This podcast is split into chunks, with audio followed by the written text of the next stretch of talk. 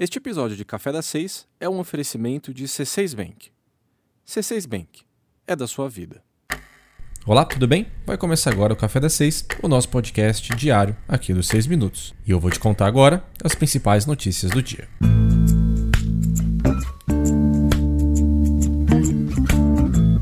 Ontem à noite, o governo federal confirmou o pagamento de mais duas parcelas do auxílio emergencial. O benefício que foi aprovado lá em março tinha somente três parcelas previstas, mas deve ser pago por cinco meses no total. Eu te contei aqui recentemente que a grande dúvida era sobre o valor das parcelas extras.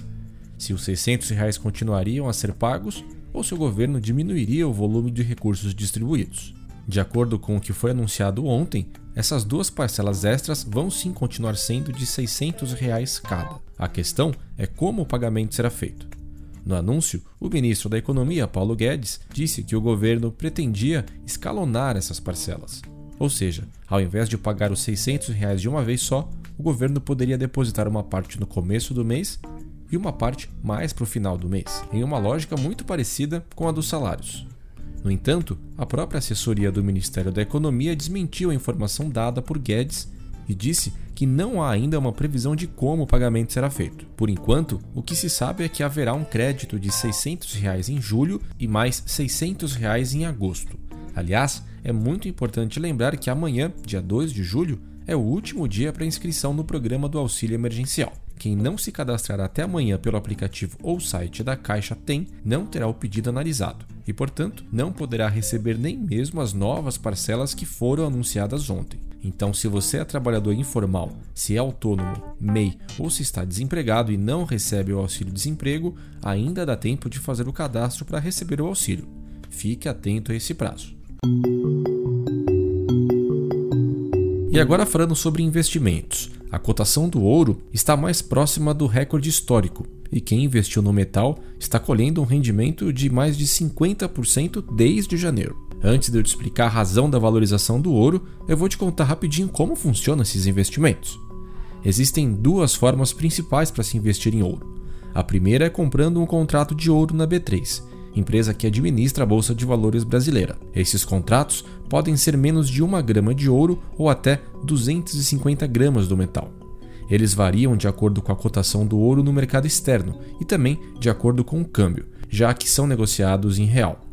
A outra forma de aplicar o ouro é buscando um fundo de investimento que tenha exposição em ativos relacionados ao metal. Muito bem, agora vamos falar sobre essa corrida recente ao ouro. Enquanto a maioria das aplicações financeiras se desvalorizou por causa da pandemia, o ouro está em direção contrária. E por quê? É que ele é considerado um ativo defensivo, ou seja, quando há algum cenário de aversão ao risco, os investidores buscam ouro para ter um pouco mais de segurança. É como se ele fosse um porto seguro de investimento global. Com a queda nas ações e dos títulos de crédito privado, muita gente passou a aplicar no ouro para criar algum tipo de defesa na carteira de investimento. Isso explica do porquê que o ouro está no maior patamar de cotação em quase uma década. Na matéria em que falamos sobre o Eldorado dos investidores, nós explicamos também como funcionam os contratos e fundos de ouro e quais são as perspectivas para as cotações daqui para frente. Vale a pena conferir, tá tudo lá no 6minutos.com.br. Com o fechamento de mais de mil lojas em todo o país, a Via Varejo, dona das redes Casas Bahia e Ponto Frio, viu as suas vendas despencarem mais de 70% da noite para o dia. Foi preciso agir rápido para encontrar uma solução. Ainda lá no início da quarentena, o grupo conseguiu colocar em pé o projeto Me Chama no Zap. A iniciativa aproveitou o conhecimento do vendedor da loja física para atender um cliente pelo WhatsApp. E qual foi o resultado dessa ideia? Bom, segundo o que a Via Varejo nos contou, as intenções online com os clientes saltaram de uma média de 25 mil por dia para 80 mil após a quarentena. Ou seja, os canais digitais mais do que dobraram de participação. Em abril, quando a rede já tinha reaberto mais de 200 lojas e o canal digital crescia rapidamente, a Via Varejo já havia recuperado 70% do faturamento em relação ao período pré-pandemia. A digitalização das vendas e até os famosos carnês de pagamento será um legado positivo dessa crise para a Via Varejo. A gente também conta mais dessa história lá no nosso site. E o prazo para envio da declaração de imposto de renda desse ano venceu ontem. Agora, se você esqueceu ou não conseguiu mandar a sua mensagem a tempo, calma, não é o fim do mundo. Basta você enviar uma declaração em atraso para a Receita Federal.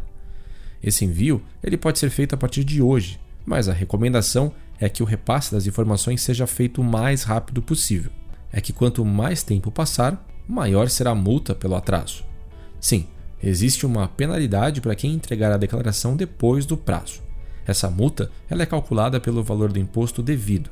Então, cada mês de atraso, o contribuinte deverá pagar 1% sobre esse valor. Existe uma multa mínima, que é de pouco mais de 165 reais, e uma multa máxima, que é de 20% do imposto devido. Então, esses foram os principais destaques de hoje. Para mais notícias, acesse o nosso site e eu volto amanhã. Tchau! Já pensou ter uma relação mais saudável com seu dinheiro? Já pensou um cartão com pontos que não inspiram? E já imaginou ter só o que você precisa sem entrelinhas, nem pagar pelo que não usa? Já pensou se tivesse um banco que fosse exatamente do jeito que você quer? A gente pensou.